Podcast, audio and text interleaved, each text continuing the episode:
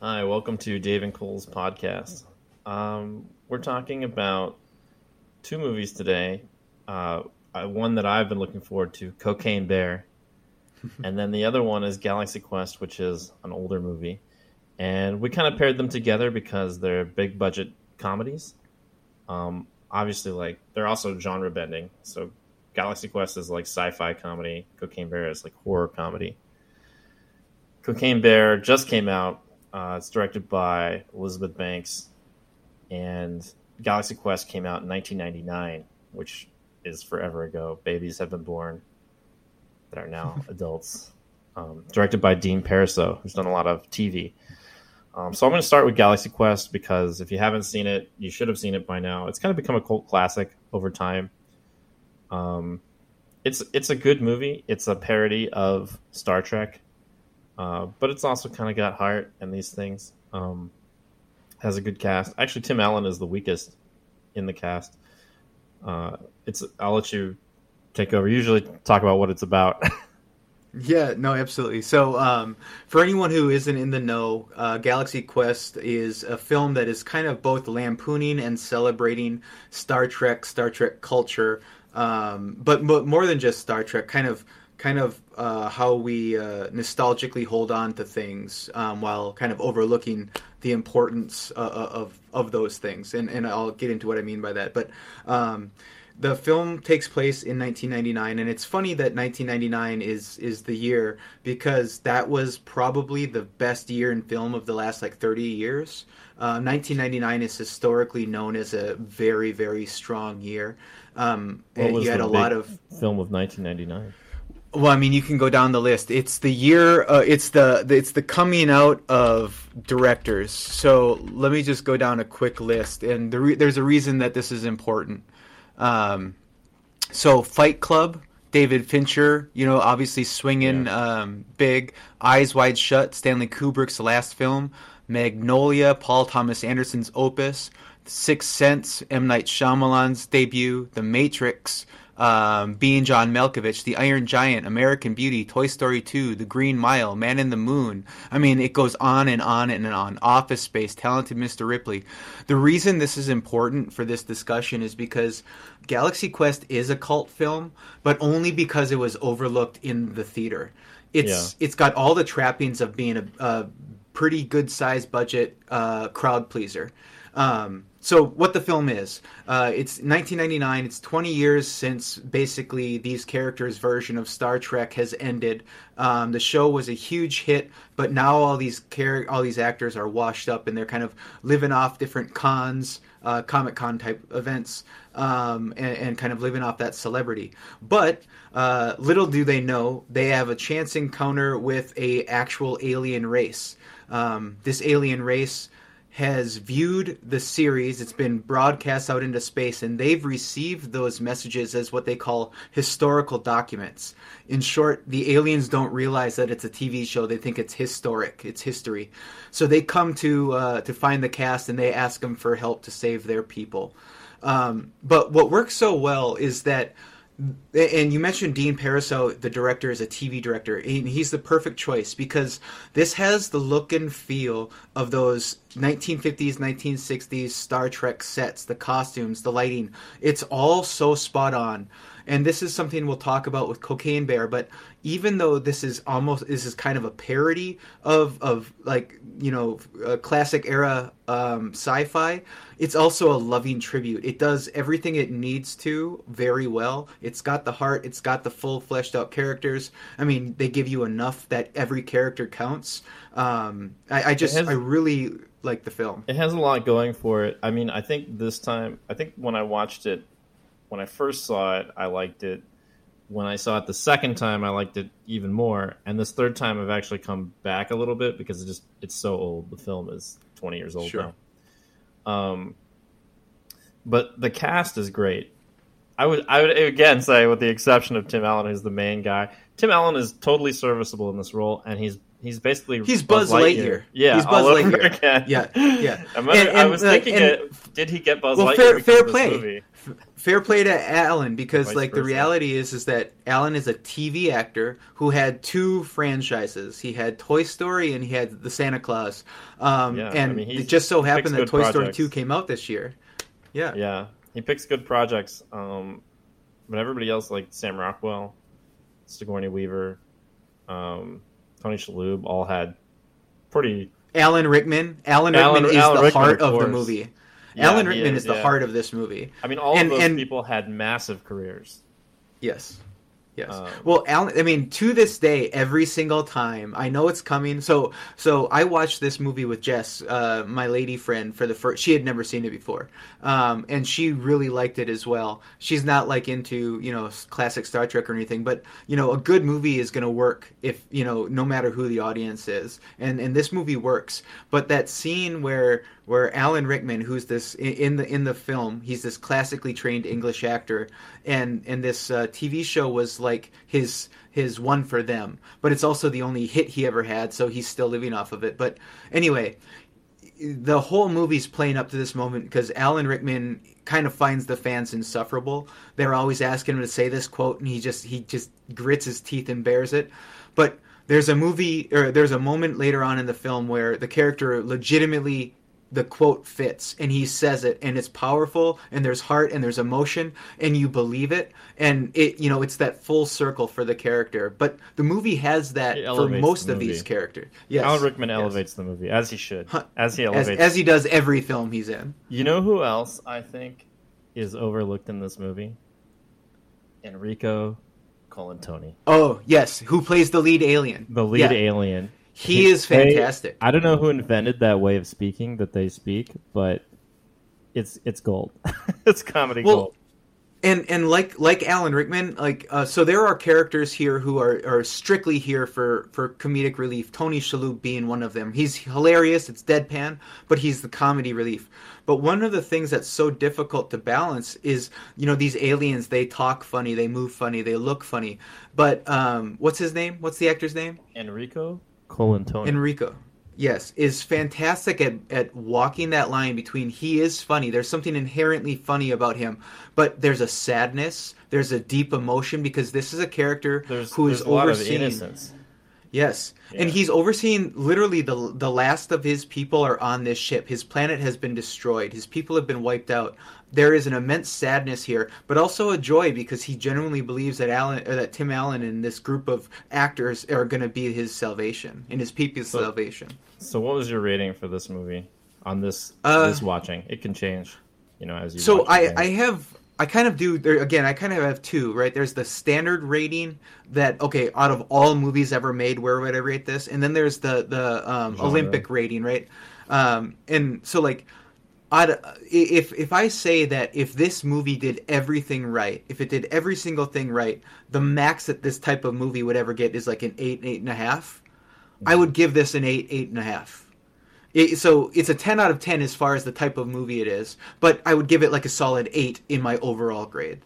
Yeah, I think that's about right. I think I think when I saw it the second time, I I thought of it as being like a real true classic, kind of like The Princess Bride almost. But but now that I'm watching it again, I'm like, oh, there's there's good stuff in this movie, but it doesn't age quite as well. Um, and Well, and part of that is a Speaking of- stylistic choice. Right? Because cuz they are in, the, the the style of the film is meant to look like cheap sets and stuff from the 50s and 60s, and so that only ages it more inherently. Well, there's there's limitations in other ways too. I think to, you know what they could do. Um, yeah, and uh, yeah, and and so I'm going to use that as my transition here to Cocaine Bear. So, um, I'm going to just start by saying I'm not sure you can spoil Cocaine Bear. I'm I feel like the title says it all, Yeah, and yeah. uh, you get It's an absurdist movie. There's no such thing as spoiling it. you get what you pay for and like if you went in there to see a bear on cocaine that's that's what you'll get um i think that there are a lot of missed opportunities here um and we can go into how that is Um, I'll just talk about the basic plot of Cocaine Bear. Bear finds some cocaine. there's three other there's three other stories um, or four other stories which basically fill the movie with characters to be killed. Um, which is great. That's exactly what this movie should have been. Um, this is i i want to say this is elizabeth banks second movie She's directed a few movies. A she few? did. Um, Charlie's yeah, she Angels, did. right? So, Charlie's Angels, Pitch Perfect two, um, and then I think some other small Right. stuff. Like she directed a segment in that movie, movie forty three. But um, yeah yeah, she's primarily known for she her- knows- her, comedic acting roles. Yeah, I feel like she knows what she's doing here. I thought it was kind of hilarious that in the beginning of the film it says like an Elizabeth Banks film, like a Quentin Tarantino film. Like this is my this is my stamp. I'm putting my stand, you know. Um Yeah, I think I think that um the place where this movie really comes up short actually is that there's not enough cocaine bear. Uh, and uh, I'll let I'll I'll let you talk, and then I'll come back with my rewritten ending. I have an ending that I have rewritten. I have a new ending for the movie. I'm Make excited to hear it. Um, so yeah, you touched on it in your intro, but this is basically a slasher movie. Uh, if the slasher was a bear who was fucking amped up on cocaine, um, but uh, I agree with you. Um, I enjoyed the movie. I thought it was really funny. You know, like I knew what I was getting when I found out Elizabeth Banks was the director because she's very funny. She's very very talented. She's got quick wit. Um, this is kind of a dumbed down movie for Yeah. her, but but it, it's it's doing again what it's intended it, from a comedic side. I do think, like you, that um, whether I don't know if it was an MPA ratings thing or if it was just them they're trying to play to the most common denominator, but um, it didn't go far enough in the horror, in the grisly horror. Like there was some, Well, I didn't there was more some, that. I was happy with the amount of blood and mauling. That was perfect for me, actually. Well, well, I, I think it's fine in how they portray it, but I just mean like, um, I wanted to see a movie where there's maybe like I, I you, you you touched on it earlier. You said there's a it's about a bear and cocaine, and then there's three other stories, and that's how I wanted them to treat it, um, because it ended up feeling like all these characters are disposable, but it wasn't filmed that way, right? It was filmed to to try to make you actually care about these characters and to have story arcs and this and that. I want just uh, you know, carnage for the bear. I don't need more violence or more gore. I want more carnage. I want the bear to just be fucking going nuts. There's a there's some moments of that. It hints at that, but just not enough to to earn Yeah. the cocaine bear type name for me. There's an act- there's an ambulance scene, which is probably the highlight of this. Highlight, It's in yes. the trailer a lot. Yes. So I would say that's probably the peak of the movie. And and that's what that's what I wanted the movie to be. Right, and I think that they were going on a pretty good, a little bit of a slow es- escalation, but pretty good escalation up until that point. and then past that point, they needed to go. They needed to double down one more time. Yes, 100%. and so that may have been due to budgetary reasons. So the budget for this Let's, film let's was, talk about that. was thirty million dollars, and yeah, the theme again was big budget comedies. I looked up Galaxy Quest was forty five million, adjusted In for nineteen ninety nine inflation, dollars. about Yeah. which I did the calculation. Adjusted for inflation is eighty one million. Yes. The other one I looked up was what I consider probably the goat of big budget comedies, which is Ghostbusters. Mm. It's 39 million adjusted for inflation 87 million. Yep. So right So in this- line with Galaxy Quest. Right. So this movie is trying to be a 90 million dollar movie on a 30 million dollar budget. Yeah. So that could be the reason why there's not an ambulance another ambulance scene or a scene that's double the ambulance scene. It's like they they kind of blew their money in the middle um when they really needed a little bit they needed another thing to end to close it out. Um you know, you've got to end your movie strong because that's what people remember. I think I heard Yeah. that in adaptation. Yeah. Yeah. Yeah. Um a great film. so here's my ending that I've rewritten. Here's my ending that I've rewritten. They can use it if they want to remake the movie. Somebody should have figured out that the that because the bear was on cocaine, it could not be killed. It simply could not be killed. the only way to kill this bear is to give cocaine to another animal, like a bull, Oh, genius! What what an animal? antelope, or something, A crocodile. I don't really care. Doesn't matter. Maybe even another bear. And then, ha- Hmm. and then, you know, the cocaine is kind of like uh, gamma rays to the Hulk.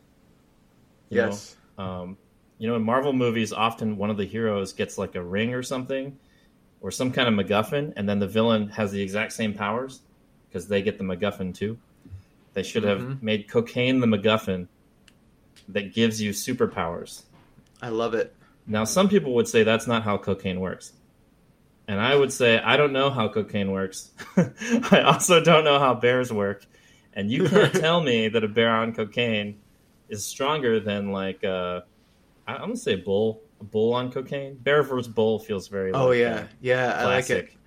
Um, Well- and, and then just have, like, a CG fight at the end. It it has me thinking too. Okay, so as you were talking about, I love that by the way. Um, but as you were talking about that, it made me start thinking about the the um, requels or reboots or whatever they're called of the Jurassic World movies, right? Because my thing with the Jurassic World movies is that they're they're so stupid that they should be great. They're just incompetently made. I feel like this movie was actually really well made, but didn't go as absurdist um, as it should have. And, and and I think you just hit a home run as to why.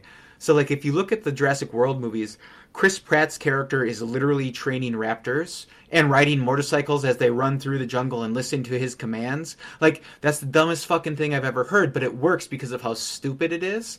Well, if you thought- would have had one of I these thought Glass characters, Onion was the dumbest. well, Glass Onion, Glass Onion is the dumbest movie that thinks it's smart. Jurassic World knows what it is and it has fun with it.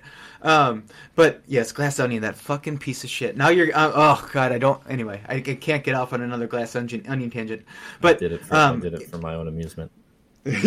well, so let's say that uh, because we have like two different groups of thugs in this movie. What if one of those groups would have been made like an animal trainer of some kind, right? You could have had them be a rodeo, where then they have a bull. Maybe they're bull riders, and so they give this bull cocaine, and then this bull that his that they've trained now they is go to their the savior. circus? I don't care. Yeah, something you you set it up and you pay it off. Yeah, but but you know what's funny about your ending though is that one of the I things I liked if about they decide to give cocaine to the ants and the ants overrun the bear. That would have been good. fire ants, yeah. Um, but you know, I, it, Just something really. I am kind of second. I am kind of second guessing this because as much as I love what you said, one of the things I do like about the movie, and this is a full on spoiler uh, for anybody that cares. Um, uh, not that we can spoil Cocaine and Bear, but uh, they don't. They ultimately don't make the bear the villain. The bear is a mother who is overlooking its cubs, Right. and it's That only crazy a because of the cocaine. Unnecessary. But and and they don't kill the bear. The bear and its cubs live happily ever after. I like do that. not. I like the fact I that this is didn't like that. you know. Oh, I I, I mean, I was was, happy with okay it. with it. I don't. I don't hate that they didn't kill the bear. I don't hate it. I just. I just felt like it has to climax in that direction. You know, like you like. Let's take the slasher example, right? They always kill Chucky at the end. Chucky comes Mhm. back, sure. You know, hmm but they always you have to kill him in some symbolic way. Um, one of, one of the funniest things actually was I was cracking up. I'm going to spoil this too at the very end of the movie where they kind of kill the bear, and then the cocaine powder comes down like Popeye's spinach. And Yeah. I just kept thinking about Popeye that whole time. The yeah, hundred percent. Yeah, the the bear full Yeah. on has a resurrection like from I- just some cocaine dust. I feel like I want a remake of Popeye with cocaine too now. Oh, oh, that would be great. Like his spinach is actually is actually like uh, some type of. I guess you could do straight cocaine. That'd be fine. It could be cocoa leaves with cocaine. Yeah. It just does a line. Yeah. and Olive Oyl is a crackhead, Something, yeah. and uh, Bluto's are pimp. There So go. he's got yeah. a Oh, oh man, Yeah. we need to remake Popeye. So, um, a few of the things to, I think, compare these two movies. Uh, biggest one, I'll just say, I think that I think the source of all this is the budget. But that said, you know, I'm still gonna I'm still gonna critique a little bit. What, what The what's your rating, real quick, for Cocaine oh, for Bear? Cocaine Bear, uh, six. yeah, I think that's fair. Yeah, I mean it's it's it's kind of a shame too because I did like it, Mhm. and um, It's fun. It's enjoyable. I'll never watch it again. There's yeah, I was so hype for it because I love the concept of a bear on cocaine as Mm-hmm. some kind of again like force of nature, like you know unstoppable, like the Hulk of bears. Mm-hmm. Um, yeah. Also, there's a well. I'll also say that there in the other subplots they kind of don't develop those very well either. Like the kids are in the beginning, but then they disappear, only to not interact with the bear again. Really, um, honestly, they could have had a good five minutes, maybe save some money of just having the kids do cocaine. That would have made me laugh. I've never Yeah. seen kids do cocaine in a movie. I don't Yeah. know if you can show that without a Yeah. worse rating, rated X or something. But Well, but, those like, kids, they they ate the cocaine. they did, but they didn't seem to react at all to it.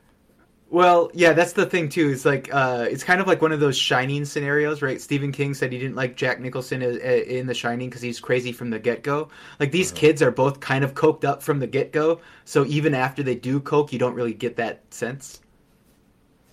I would have loved to have seen them do more coke and just get really Yeah. into that shit. The whole movie, like that's why the bear is chasing them because these kids have all the coke and they're doing it, Sure. and the bear wants the coke, so he's like following these kids. Like that would be a legitimate reason for the bear or to follow these kids. bring back the Woody Allen where he sneezes, yeah, you know, yeah, yeah. and just blow it all in the one kid's face. Oh, that'd be great. Yeah. I think I'm feeling something. or like like at the end after after the threat is averted like one of the kids either the boy or the girl doesn't matter or both like they start walking around all funny and then they grab their heart and they have a heart attack Die and die from all the attack. coke that they've done oh man, yeah, or nosebleed. yeah yeah Yeah, but Um, uh you know would've overall i There's- i there's some good cocaine jokes that they could have brought back. yeah Old Um, cocaine jokes. I, I think I think the the big difference between these two movies is that Cocaine Bear is a short-lived experience. Uh, you know, it's fun in the moment. It doesn't stick with you. Whereas Galaxy Quest, because of the heart, because of the love it has for the genre, um, this is a movie that we'll continue to come back to every five or ten years and watch and have a chuckle with.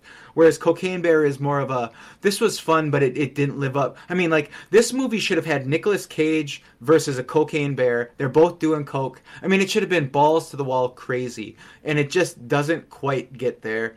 Um, Yeah, so you know, it, it's not going to be a memorable movie down the road. they could have brought in a guy too, like Jaws.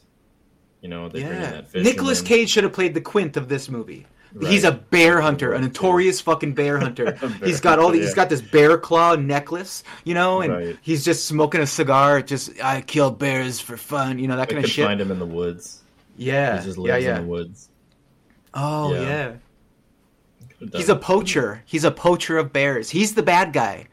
And in the end, this is how you do your climax and keep the bear alive. In the end, we realize that Nicolas Cage's cocaine uh, predator uh, uh, uh, hunter is the is the real villain, and the cocaine bear takes him out.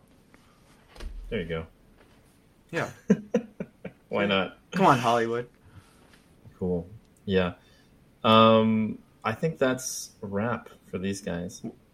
Yeah, what are you recommending this week, Dave? Uh, oh man. So I I do love Star Trek.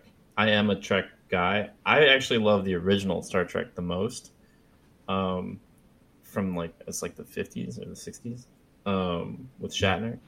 So modern Star Trek, like Discovery, I hate.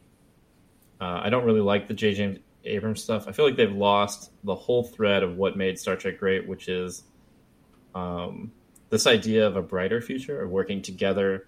You know, they've eliminated a lot of the things like hunger. You know, um, there's a lot of really great hope for the future in Star Trek um, that is just gone. It's gone, and so I it's really, just dumbed down. It, I mean, like Star now. Trek It's is, just- is a it's just yeah. It's just gratuitous. Star Trek is now. about discussion and it's about thoughts and ideas and and you know, Morality. uh, thinking over a problem, right? I really and, love- and the new yeah. Trek is about about fucking shooting laser weapons. Right. It's all it's a lot of action and no social commentary. Social commentary. I mean, I like action too, but the social commentary sci-fi is always my favorite. So, if you haven't watched it, I'm going to recommend the Orville. So, the Orville is Seth MacFarlane's um, take on Star Trek. So, instead of the Federation, there's the Union. But what's interesting is that Seth MacFarlane definitely sold this as a parody to to Fox. So it started out with the first episode has a lot more Family Guy style jokes, but by the third episode, they're doing Star Trek. They're just doing Next Generation straight Next Generation. And you look into it, they actually hired a lot of the people who were showrunners and makeup artists and all these all these kinds of positions for the original, not the original series, the Next Generation series. So when you watch the Orville, you're kind of watching Next Generation all over again. Hmm. And so the same thing, they have good good casting, good social commentary, witty dialogue. Um, there are a lot more jokes in it than you know than Next generation. I mean, it's a Seth MacFarlane project. Of course, it's going to have It- jokes. Yeah. It is, but it isn't, is what I'm saying. So if you watch the first two episodes, you're actually going to watch a different show than the whole rest of the series. Because mm-hmm. I think he sold it with a pilot. He sold it with this kind of, you know, there was some guy looking over his shoulder. Actually, 30 Rock is the same way. She sold it as like The Office. So the first Yeah. episode looks kind of like The Office, but then it, it goes like Looney Tunes. Gets sillier and sillier because that's her style. Um, Mhm. So that so even though Seth MacFarlane is running this thing, uh, his name is on it. He's the star. They're doing Star Trek straight. They're just doing straight Star Trek for um, for most of it, and their and their social commentary. It's interesting. They have different sides to arguments. They have good chemistry between the characters.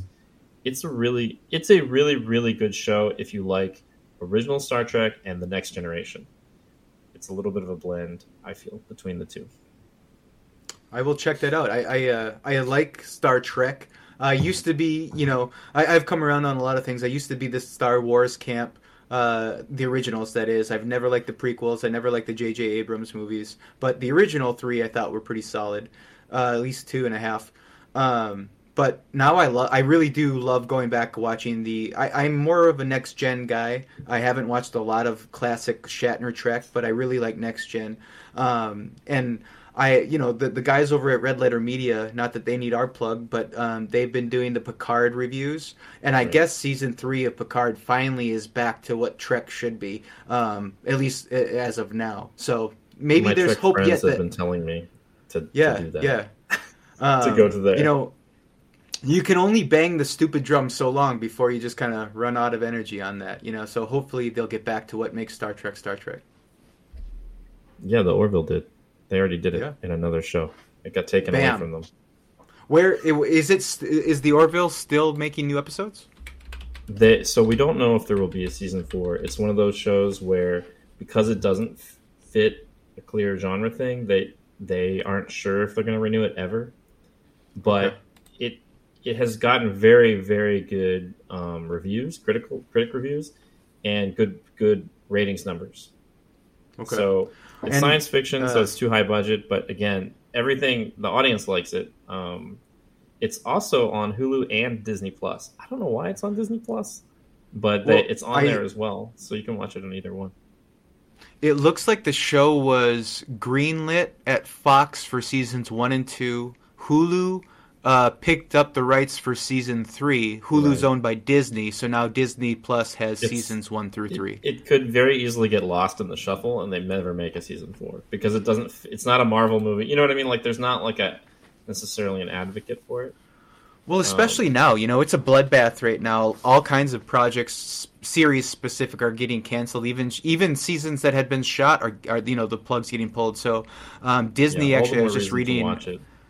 Yeah, I, well, I was reading an article today that Disney's about to do some major cut layback or uh, uh, layoffs Layoffs. and, and cutbacks. Yeah, Um, but anyway, go support the Orville. Um, if if it's anything like Dave says, it's a show that needs it, and and It's really have it. good. Don't be put off by the first two episodes, especially the first thirty seconds of the first episode, because that feels like Family Guy. After that, it's straight Star Trek, and you'll like it. All right. Excellent. Okay, Dave. Well, thanks so much. What are we watching next week? Oh, I forgot. we are going Yeah. to be watching two uh, movies. Jordan Peele's Nope, his Oh, yeah. uh, Is It an Alien? Is It a UFO uh, horror film? As well as uh, M. Night Shyamalan's most recent Knock at the Cabin. awesome. Great. All right. I'll see you next week. All right. See you next week. Bye bye.